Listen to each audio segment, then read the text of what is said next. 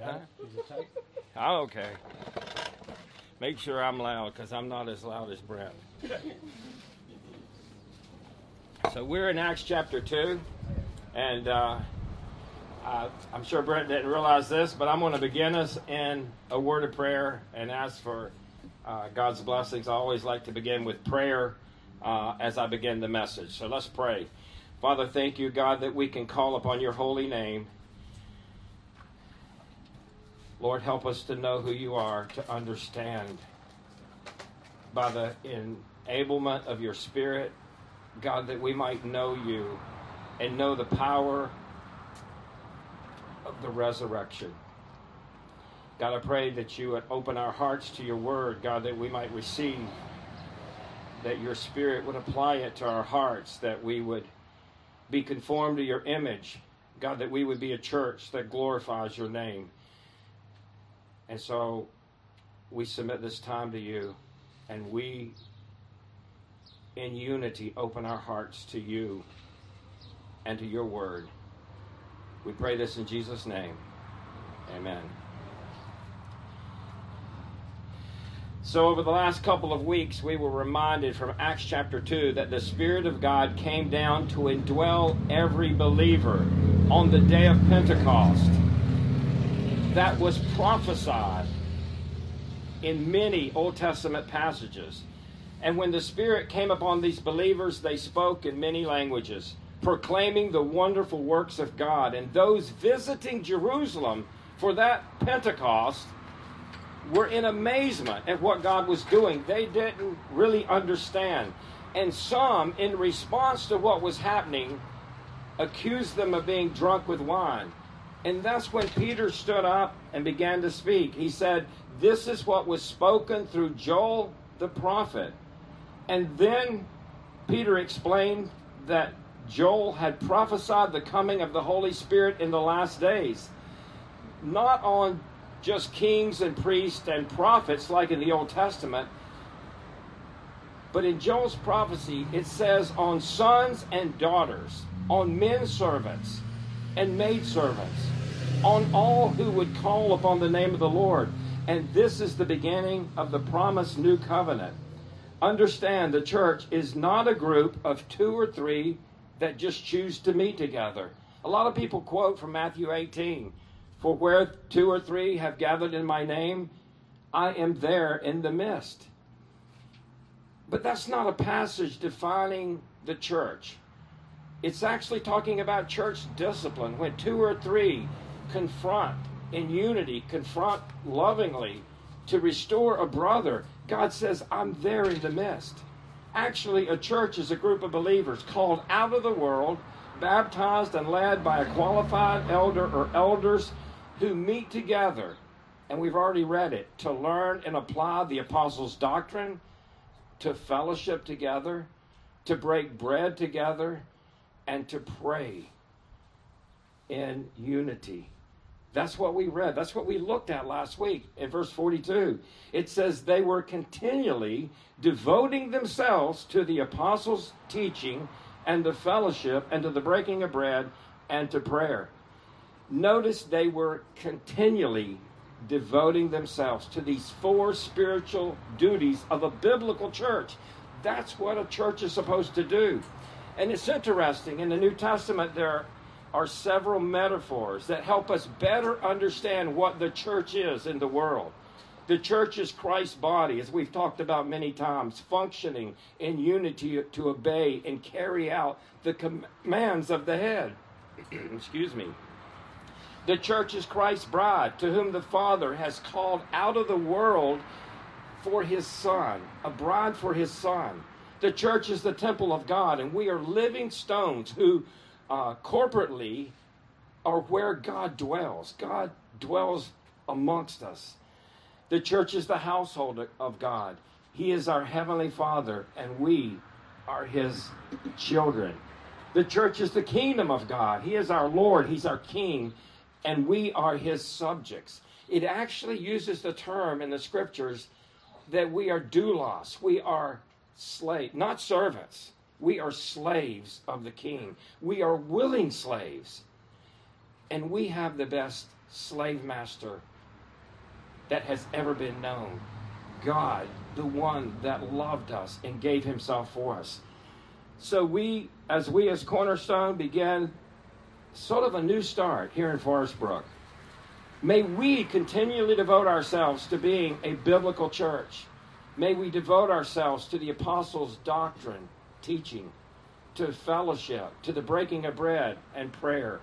May we take the gospel to a lost and dying world. May we proclaim it from our housetops. May we go out into this community and take the gospel of Jesus Christ.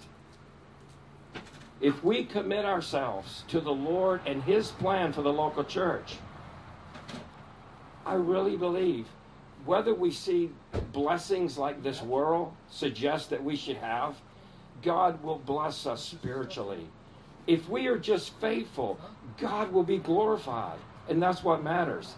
Let's continue this morning in Acts chapter 2. Let me see if I can. I need to get this a little bit lower, but it's hard. Yeah. Oh, this. Okay. All right, thank you. It's a stubborn stand. So we've come to verse 43.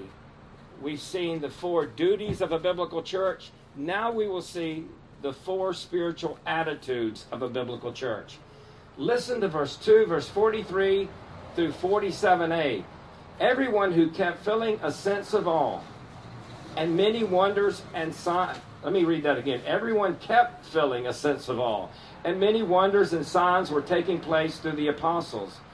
And all those who had believed were together and had all things in common. And they began selling their property and possessions and were sharing them with, one, with all as anyone might have need. Day by day, continuing with one mind in the temple, breaking bread from house to house, they were taking their meals together with gladness and sincerity of heart, praising God. Notice first a sense of awe. Everyone kept feeling a sense of awe. This word awe means fear or holy terror. It's the idea of reverence. And it's reverence that comes from an awareness of God's presence. Some of these believers had witnessed the resurrection of Jesus Christ. And now they had experienced the coming, the prophesied coming of the Holy Spirit. And they were observing men and women coming to faith in the Lord Jesus Christ. So truly, they kept feeling a sense of awe. They were, in a real sense, in the presence of God. They recognized His presence as they saw God's work amongst, amongst them, they had that sense of awe, that fear, that reverence that comes from awareness of God's preference, uh, presence. Last summer, I was introduced to a phrase that I had never come across before coram deo. It's a Latin phrase that means in his presence. Dr. R.C. Sproul writes this about this phrase, this Latin phrase. This phrase literally refers to something that takes place in the presence of God or before the face of God. To live coram deo is to live one's entire life in the presence of God, under the authority of God, to the glory of God. This is how we should live as believers, with an awareness of God's presence and when we recognize his presence, we will have a sense of awe. But we first have to know who God is. Dr. Sproul was once asked, What is man's greatest need? And he said this to know who God is. And the same person followed up with this question What is the church's greatest need? He answered the same to know who God is. Folks, when we know who God is, when we come to grips with the God of heaven and earth, the one that sent his son to die for us that we might be born again, we will have a sense of God. We will find ourselves in his presence. When you truly understand who God is, you will find yourself continually feeling a sense of awe. We need to be coram deo in his presence. Not only did they have a sense of awe, they experienced the power of God. This was a supernatural church. Acts 2 43b. And many wonders and signs were taking place through the apostles. So, this early church was a miraculous church. The supernatural in this day was concurrent with Christ and the time of the apostles. These supernatural events and gifts of the Holy Spirit authenticated that Jesus was the Messiah, that the Spirit of God had come to indwell believers, and that salvation had come to the Gentiles also.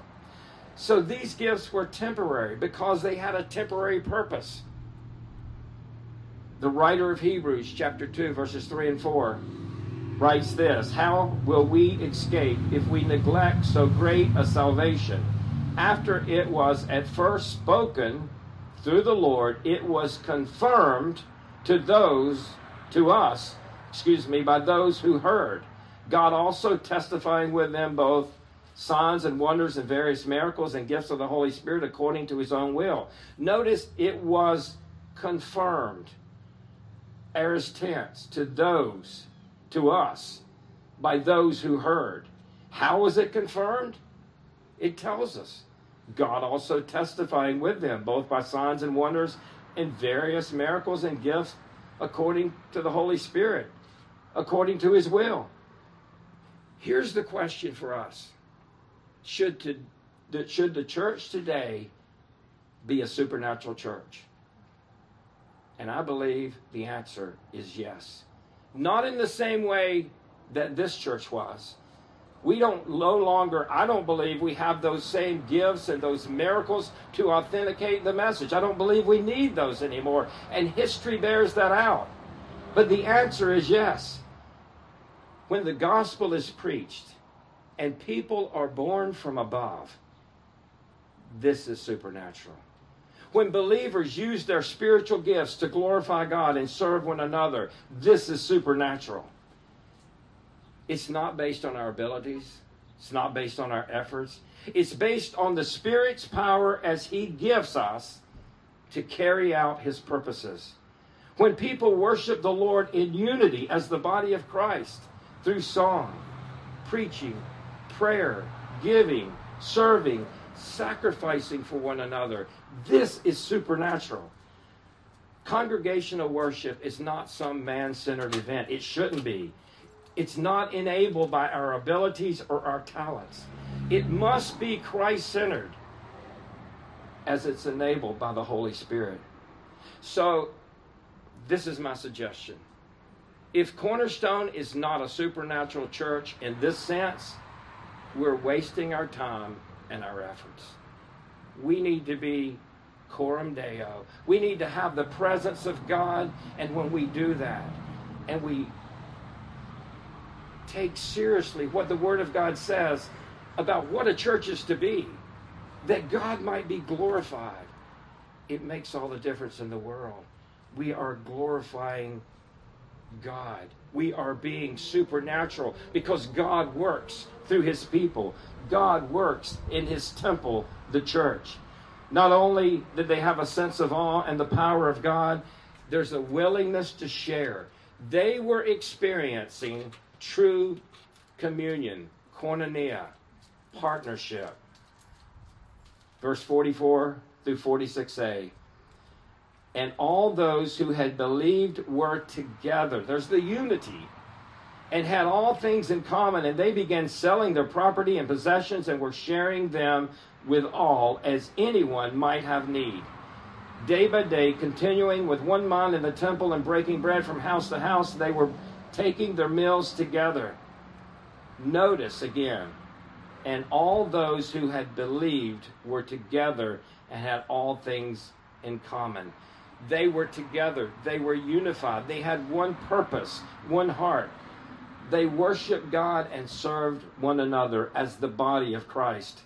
Dr. John MacArthur, in his commentary on the book of Acts, said they possess not only a spiritual unity, but also a practical oneness. Understand this passage is not supporting communal living. The family is the basic social unit, not the commune. And really, to better understand the historical context, again, listen to the words of Dr. MacArthur.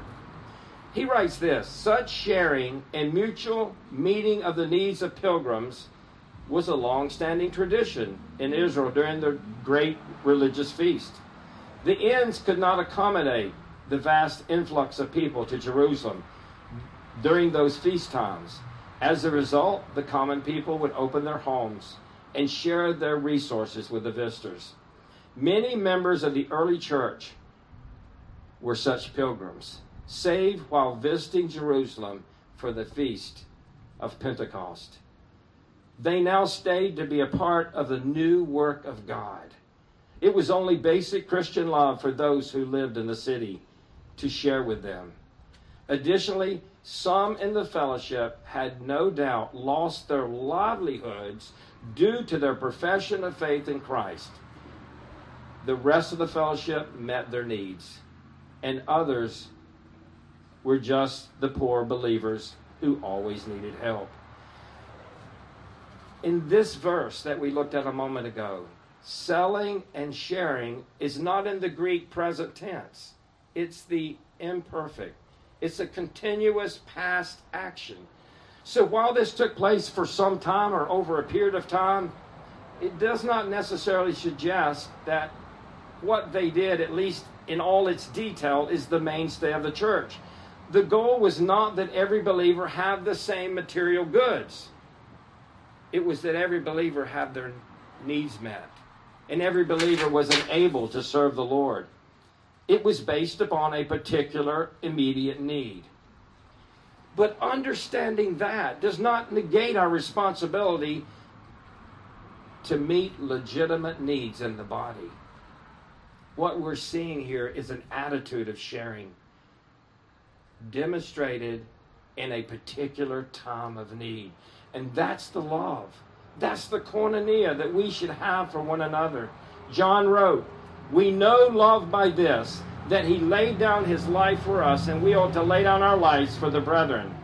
For whoever has the world's goods and sees his brother in need and closes his heart against him, how does the love of God abide in him? Little children, let us not love with word or with tongue, but in deed and in truth. Not only did they have a sense of awe, the power of God, and a willingness to share, this was a rejoicing church. Acts 2 46b through 47a, with gladness and sincerity of heart, praising God. We should not be surprised that a unified, miraculous, sharing church would be rejoicing in the Lord. The word gladness here literally means to rejoice. Sincerity of heart is the word for simplicity or singleness, like singleness of intent. The root word, interesting, the root word means free of rocks or smoothness. It implies no clutter getting in the way, or again, singleness of heart. So, with rejoicing and singleness of heart, they praise God. Once again, MacArthur writes in his commentary the, to praise God is to recite his wonderful works and attributes. We can't do that unless we know him. We need to know who God is. And we know that through his word. So, the single goal of this first fellowship was to exalt the Lord, it was to praise God. And those who exalt themselves will never find true joy. Joy comes from those, or comes to those, who glorify God with singleness of heart. So we have seen four spiritual duties and now four spiritual attitudes of a biblical church. Now notice the spiritual impact, verse 47b. And having favor with all the people, and the Lord was adding to their number day by day those who were being saved. Favor with all the people. These people had favor. They had a testimony because of what God had done in their lives. God granted them favor. The people had observed the transformation of the Jews. They had observed them as they continued to meet in the temple to worship the Lord. And they observed that they sacrificed for one another. They gave up, even sometimes because of the great need, selling their property to meet one another's needs. Certainly, this was a great testimony. In one sense, these believers were the realization of the words of the Lord Jesus. John 13 35. By this, all men will know that you're my disciples if you have love one for another. I think we have to point out here having favor with all the people is not the norm throughout church history, nor did it last for these believers. Persecution soon came. And this is what I suggest expect persecution, but always seek favor with man seek to be a testimony for the Lord Jesus Christ, no matter how you are treated by the world. Not only did these believers have favor with all the people, they experienced numerical growth. We've already seen the spiritual growth. This is numerical growth. And the Lord was adding to their number day by day those who were being saved. Notice that it's the Lord adding to the number. It was not their efforts. Because God is sovereign in salvation. He predestines, He elects, He chooses, all to the praise of His glory. Paul declared in Ephesians 1 4, He chose us in Him before the foundation of the world. After Paul and Barnabas proclaimed that salvation had now come to the Gentiles, Luke tells us this. When the Gentiles heard this, they began rejoicing and glorifying the word of the Lord, and as many as had been appointed to eternal life believed. The word appointed means to assign to a certain position or to a lot. As many as had been assigned to eternal life. As many as had been appointed to eternal life. Jesus said in John 6 44, No one can come to me unless the Father who sent me draws him. That word draw, helkuo, it doesn't mean to woo like we think of to draw. It actually means to drag or draw like you draw a fishing net out, you know, behind a boat, or you draw water up out of the well the fish don't have a choice in the matter if they're caught in the net. The water doesn't have a choice in the matter if you're pulling it up, if it's in the bucket. Later in that chapter, Jesus said, No one can come to me unless it has been granted him from the Father. Folks, God is sovereign in salvation. I don't understand everything, but I know what the Word of God says and I believe it. But while God is sovereign in salvation, man is responsible to believe the gospel. Believers are responsible to obey the gospel and proclaim the gospel. And they're responsible to love one another as God has loved us. No doubt these believers continue to preach the death, burial, and resurrection of Jesus Christ. However, the Lord used their devotion to these spiritual duties and their love for one another as a testimony to God's power to transform sinners sinners like us. See, all the glory goes back to God because it's all a work of God. We might draw crowds with man centered, flashy church services, but God works. And that's what we want. We never want a church built upon our efforts. We want it built upon the work of God. We want people to be truly born again born from above, transformed by the power of God. God works as we take a biblical message out into a lost and dying world. He works as we're faithful in the church. The four spiritual duties. He works through transformed lives. God works through the love that we have for one another. The transformation of these Jews came through the power of the gospel. In Acts chapter 2, we see a biblical gospel. Peter preached the crucifixion and resurrection as we looked at two weeks ago. Peter proclaimed Jesus as Lord and Messiah. In response to the message of the gospel, remember what it said? These Jews were cut to the heart. God cut their hearts, so to speak. And they asked, What must we do?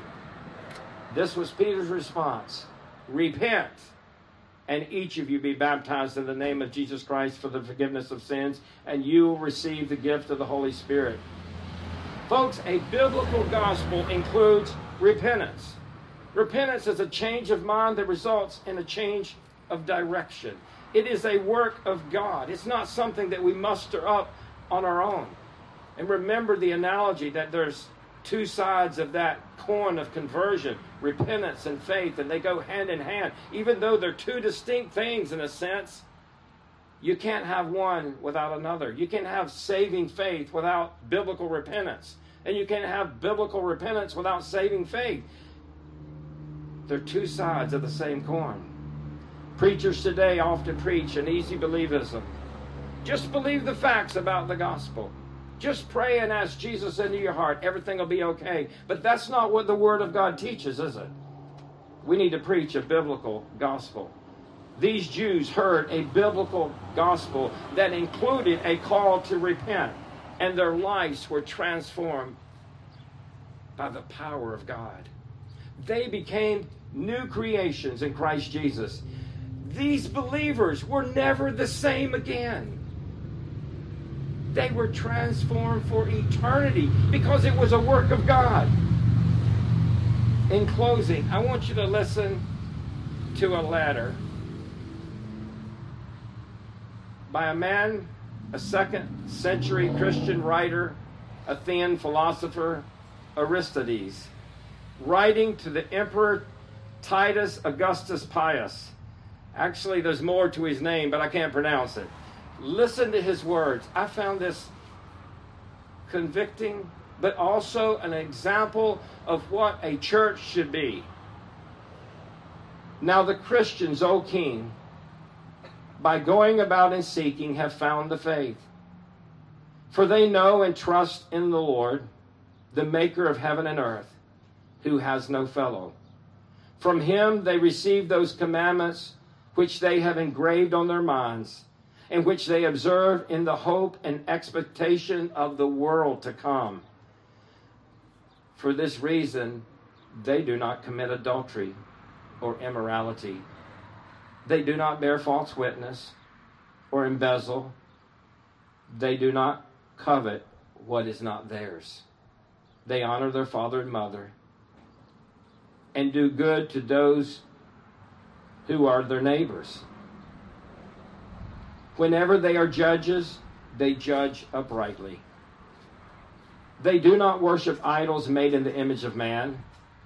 They do not wish that what others do to them, they in turn do not do. And they do not eat the food sacrificed to idols. Those who oppress them, they exhort and make them their friends. They do good to their enemies their wives, O king, are pure as virgins, and their daughters are modest. Their men abstain from all unlawful sexual conduct and from impurity, in the hope of recompense that is to come in another world. As for their bondmen and bondwomen and their children, if there are any, they persuade them to become Christians and when they have done so, they call them brethren without distinction. They refuse to worship strange gods, and they go their way in all humility and cheerfulness. Falsehood is not known among them. They love one another. The widow's needs are not ignored, and they rescue the orphan from the person who has done him violence. He who has gives to him who has not, ungrudgingly and without boasting. When the Christians find a stranger, they bring him into their homes and rejoice over him as a true brother. They do not call brothers those who are bound by blood ties alone, but by those but, but those who are brethren after the Spirit and in God. When one of their poor passes away from the world, each provides for his burial according to his ability. If they hear of any of their number who are imprisoned or impressed for the name of the Messiah, they all provide for his needs. And if it's possible to redeem him, they set him free. If they find poverty in their midst, they do not and do not have spare food, they fast two or three days in order that the needy might be supplied with the necessities. They observe scrupulously the commandments of the Messiah, living honestly and soberly as the Lord their God ordered them, every morning and every hour. They praise and thank God for his goodness to them, and for their food and drink, they offer thanksgiving. If any righteous person of their number passes away from the world, they rejoice and thank God, and escort his body as if he were setting out from one place to another nearby. When a child is born to them, they praise God. If it dies in infancy, they thank God the more as for the one who has passed through the world without sins. But if one of them dies in his iniquity or in his sins, they grieve bitterly and sorrow as over one who is about to meet his doom. Such, O King, is the commandment given to Christians, and such is their conduct.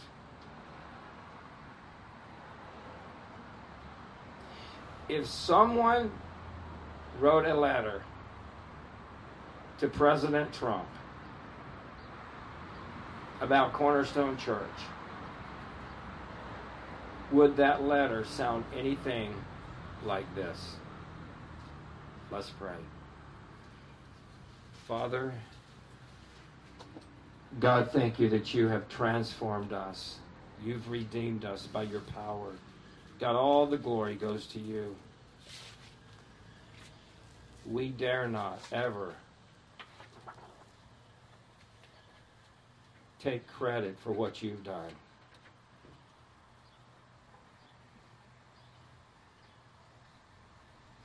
Lord, we just want you to be glorified. We want people to know how great you are. For you indeed are a great God. Thank you for changing us. Thank you for conforming us into your image.